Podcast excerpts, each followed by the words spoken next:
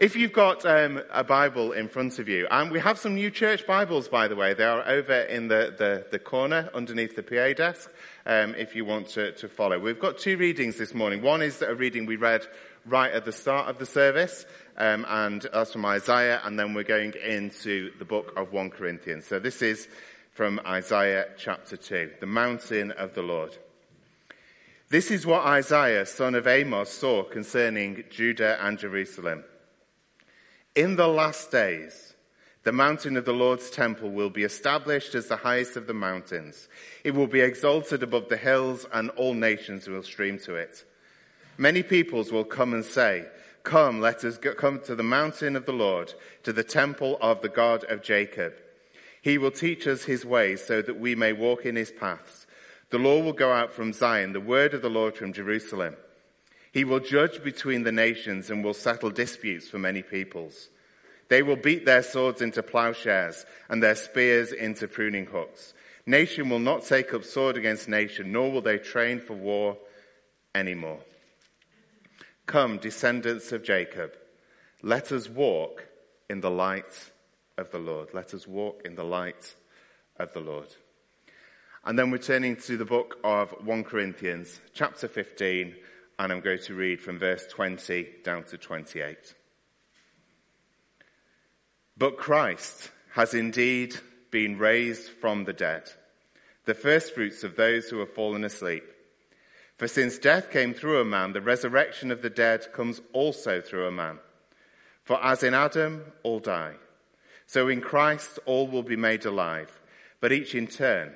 Christ the firstfruits, then when he comes, those who belong to him. Then the end will come, when he hands over the kingdom to God the Father, after he has destroyed all dominion, authority, and power. For he must reign until he has put all enemies under his feet. The last enemy to be destroyed is death, for he has put everything under his feet. Now when it says that everything is being put under him, it is clear that this does not include God himself, who put everything under Christ. When he has done this, then the Son himself will be made subject to him who put everything under him, so that God may be all in all." Let's pray. Heavenly Father, on this day of remembering, we pray that as we gather around your word for a few moments, that these passages will speak your life, your hope, your certain future into our very beings today. We ask that our remembering of the past may challenge and change our, our today and speak into our future.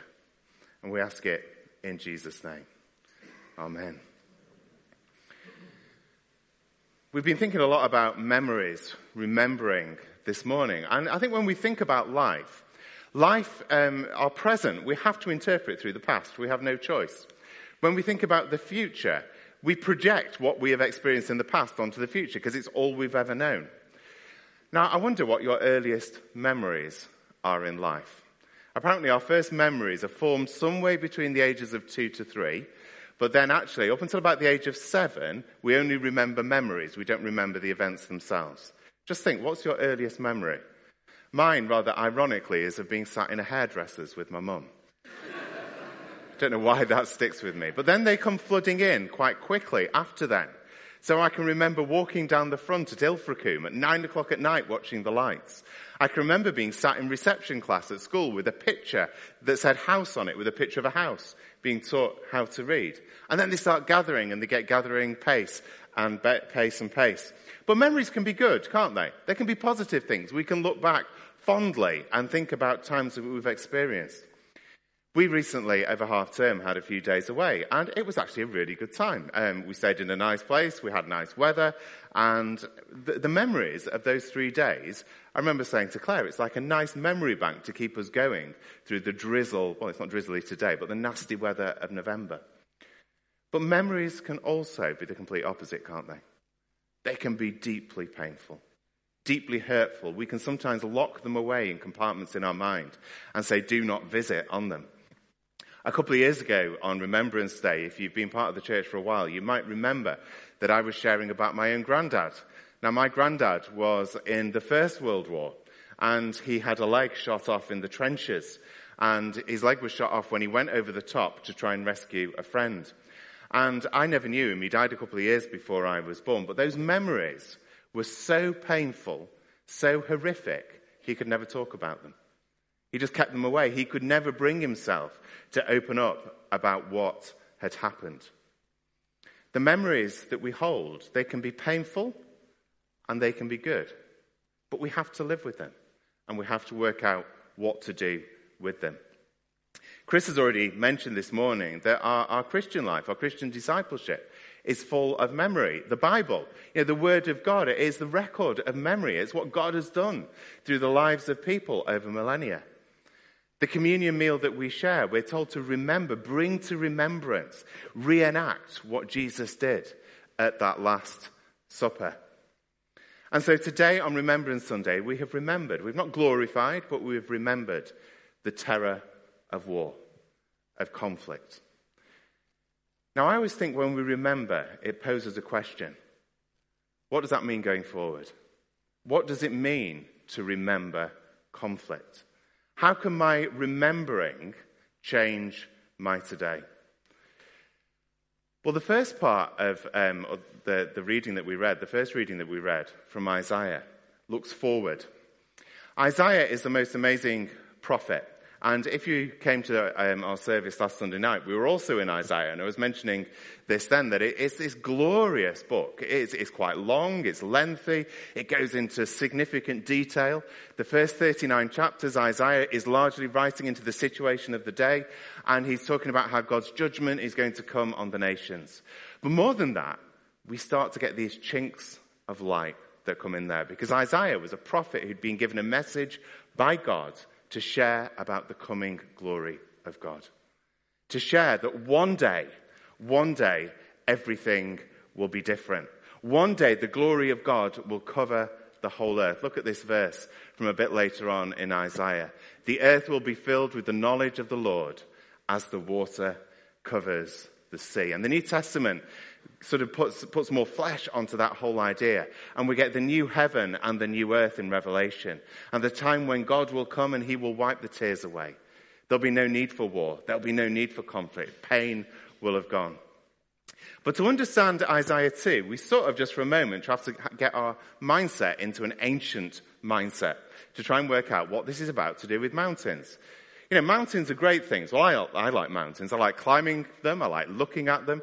But in the ancient world, people thought that if you climbed up a mountain, this was particularly in the pagan religions, you got very close to God, or the gods, as it would have been, because the gods lived just up above the blue bit of the sky. So the higher up you got, the closer to the gods you got. So you find, like in Israel's history, you hear about the high places, and it often says the high places were not torn down as they should have been. The high places of pagan worship, people would go there thinking they were physically getting closer to God. So when Isaiah talks about the mountain of the Lord dwarfing everything else, God's mountain, the mountain of the temple, God's rule and reign, makes everything else look absolutely irrelevant. Irrelevant. Not worth even looking at. And so we get this beautiful imagery of the nations of the earth streaming to God's rule and reign, coming to see what the Lord will do as he settles disputes. And that incredible image of swords being turned to plowshares. I love that image. You know, the things that people meant for violence and meant for human destruction are turned into the very things that create our food and feed us and create nourishment. And that's what God is all about. Verse five, let us walk in the light of the Lord. Let us walk in the light of the Lord. I'm just wondering today, as we have remembered, do you have, just as Eric was saying, do you have that vision of what God is going to do? Does our remembering push us forward to think about, well, this is God's future. This is what God has on his heart for us. The good news is that this has already broken out. The good news is that God's future is not some dim and distant hope that we just have to cling to. But in Christ, the new creation is here. But sadly, in our world, we do live with the reality of conflict. This seems to have got stuck. Can you just forward me on, John? Big conflicts normally start out as small ones. I don't know if you've noticed that in your own experience, but um, I remember studying for A-level history, and we did the build-up to the First World War. I don't know if anyone studied that period of history. And it was really fascinating to hear what happened, is that you've got all these nations around Europe, and they started to vie with one another for superiority. And each one thought they were better than the others. And so the militaries of each nation grew, and the economies grew, and people were trying to say, we are the best nation. And then alliances formed, and there were these two opposing alliances. And what happened? An Archduke of the Austrian-Hungarian Empire got shot in Serbia, and it lit the torch paper. And the war started. And within four years, millions of people lay dead because of human conflict. Because every conflict that happens has deep roots. But conflict isn't just about war and violence, is it? Although that is the worst outcome of conflict. Conflict happens with our words, with our actions. And conflict happens, actually, when we think we're right, and somebody else thinks they're right, and we start doing this with one another. And if we're not careful, that becomes the breeding ground for conflict. And that's where the problems can start. Conflict happens when there are deep roots of something that has gone wrong. Now, we can try and avoid conflict, and sometimes we can do this in life. We can think, well, I'm just not going to go there. I don't do conflict. You may be sat here today and thinking, I never do conflict. And actually what we can do is we can think, oh, there's a nice rug. Let's just lift it up and brush everything under the carpet, leave it there and hope for the best. But if you do that, the rug has a nasty habit of getting rather full underneath. And eventually the conflict starts to spill out at the sides. And you find you've not dealt with it. You've just tried to brush it, as it were, under the carpet. Or we can do what so many people do. We can shout louder. And we can try and make our point ever clearer. And we can say, no, I'm right. I'm not going to go with the way of peace. I'm just going to keep battling forward. Or actually, we can look to Jesus. We can turn our eyes upon Jesus. And we can see what he has to say. Someone once said this, and it's an anonymous quote, though I think I'd want to be credited with that if that was mine. ten percent of conflict is about differences of opinion. ninety percent is about tone of voice. The content is only the small amount, isn't it? And quite often, if we think we're in conflict with somebody about something, if we deal with it well, we can move on. But a lot of the time, unfortunately, as human beings, we get into the wrong voice tone, the wrong mannerisms, and things start to escalate and things start to blow up. Someone once gave me some very, very wise advice, and I know it's something me and Claire will talk about with couples before um, they get married. We'll do it on the marriage course. Is when there's an issue that you're in conflict with anybody about, the danger is, is that we sit there and we start to fire things at one another, not literally, but, you know, words or whatever. And then actually what happens is it just escalates. It starts to keep going and going and going. And this person said to me, actually, here's the conflict. This is what the conflict is. Put it on the table in front of you and talk to it as an issue. Resolve that issue. Don't go into conflict with one another. Be part of the solution, not part of the problem. Three and a half years ago, we bought our main car. And it's been a really good car. If you've been here a while, you may remember me talk about our last car that was anything but a good car. So it's actually been a real blessing to us to have a car that doesn't break down every five minutes. And um, I remember driving the car back from the garage when we first bought it. And I don't know if you've ever found yourself doing that. You talk about things when you've just bought them as this car. Not my car, not our car, but this car. And I started to find myself saying to Claire, this car, oh, wow, look what happens when you press this button. Look what happens when you do this. Oh, wow, I pressed the button and I found this car has a C D player. Now, that is not because it's futuristic. It's because I'm very backward-looking and still like to play C Ds in the car sometimes. And I pressed this button and the whole thing lifted up and I could put a C D into the dashboard. Amazing. But it was this car. Three and a half years later, it's now our car because it's full of memory. It's full of dog hairs as well, but that's another point. But things over time, they start to grow. They start to have meaning. And it's interesting how many things grow in our lives, isn't it? You may have moved home or changed jobs recently.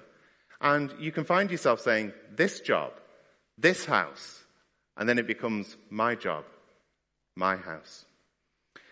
Today, if you are a follower of Jesus, if you've made that commitment to follow him in your life, the further on we go in that journey of discipleship, we go from Jesus's teachings, what Jesus says, possibly feeling like, well, that's his teaching, that's Jesus's way.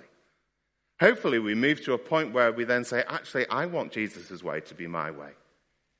But if we let the Spirit transform us, if we keep delving into the Word of God, if we allow ourselves to be shaped and molded by the gospel, then hopefully, little by little, Jesus's ways become our ways. And we start to take ownership of what Jesus did. Now, Jesus never shied away from conflict. He certainly didn't brush things under the carpet. Think about him in the temple with the money changers. But Jesus had a different aim. His aim was the reconciliation of all things. He came to bring peace between God and human beings, and then between human beings and human beings.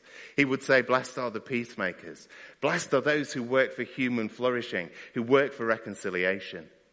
Now, peace is not just an absence of war, an absence of noise.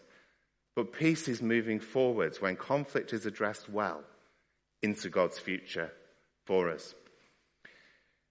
Our car, there will come a day when it starts to go wrong, when it becomes uneconomical to repair, and it will go from being our car to this car. Why is this car breaking down again? Why has this car gone wrong? And we will have to sell it, and we will have to buy something else. You see, there is a danger for us as Christians that sometimes we can try following God's ways. We can listen to the message to be a peacemaker. We can do it, and then suddenly we find we're in conflict with somebody, and actually it just gets too hard. And we start to think, well, these are Jesus's ways. I can't do that any longer. Can I encourage us, as Eric said, to turn our eyes to Jesus? Keep fixed on him. As Paul writes to the church in Corinth, he talks about two ways of being. One way is to be in Adam.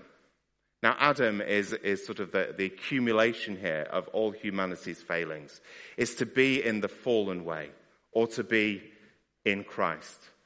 Christ, who is God's Saviour, who is the redemptive process that God has, has set for us. Christ, who brings about the new creation. So there is a choice today. Sorry, do you want to be in Adam or in Christ? Do you want to be somebody who is creating conflict, who is in conflict, who doesn't seek to resolve conflict? Or do you want to be part of God's solution? Do we want to be part of what Jesus calls us to be? It's all too easy to step back into being in Adam rather than in Christ. You see, for Paul, Adam is stuck, can't save himself, can't move forward, can't do anything. He needs a saviour. Being in Christ, it's all done at the cross. The violence, the conflict is all taken. The sin is defeated. The powers are defeated. And we can move forward into God's future. Look at these words from Second Corinthians chapter five. Therefore, if anyone is in Christ, the new creation has come, the old is gone, the new is here. All this is from God, who reconciled us to himself through Christ and gave us the ministry of reconciliation. That God was reconciling the world to himself in Christ, not counting people's sins against them. And he committed to us the message of reconciliation. We are therefore Christ's ambassadors, as though God were making his appeal through us. We implore you on Christ's behalf, be reconciled to God. We're called today, Paul says, to be the ambassadors of Christ. Christ's hands and feet in this world. In a world of conflict, in a world that there are so many problems, we are called to be those who are ministers of reconciliation. We are called to be those armed with a, a vision from Isaiah two, that Christ will become all in all and moving forward to God's future. And we see evidence. You look at church history, it is littered with people who've taken that message seriously. People like Corrie ten Boom, people like Martin Luther King. The list would go on and on and on. People who've said, actually, we take God at his word and we become part of the solution. You see, when Jesus returns in glory, we will be able to look back and say, these were the people who took this seriously. These were the ones who became the peacemakers. These were the ones who were committed to becoming part of God's solution. Now, on Remembrance Day, it's very easy, I think, sometimes to keep everything on a very big scale. And to say, well, you know, I'm not in armed conflict with anybody. I'm not involved with war. I, I don't sit at the table at the U N. I don't have any great deal of influence. But actually just think about your own life for the moment. Let's make this very personal. I imagine all of us in some way are probably in conflict with somebody else. We may even be in conflict with ourselves. That happens too. How can we move those situations forward? As much as it depends on us, how can we move those situations forward to God's ways of peace? Do we choose to be God's instruments of reconciliation? Do we choose to be those who move forward and hoping to see those swords turned into plowshares? Or do we plow on in our rightness, unwilling to walk in Jesus' way? Jesus would say very simply, blessed are the peacemakers, for they will be called children of God. The Beatitudes are not an aspiration of things that we, we have a, a tick list of things to do, but they are the characteristics of those who are following Jesus. Is your life, is my life today characterized by being a peacemaker? Is that who we are? Are we those who follow the way of Christ? Just three very brief reflections. If the, the music group could come up, they'll be leading us in a moment. But just think for a moment, where is there conflict in your life today? Where is there conflict? What does it mean to be a peacemaker in that situation? What does it mean? Different things in different situations. I'm not going to suggest what that means for you. What would it look like to align yourself to God's purposes in your life, to be part of God's solution, to be pointing people to Jesus, and to being a peacemaker as he calls us to be?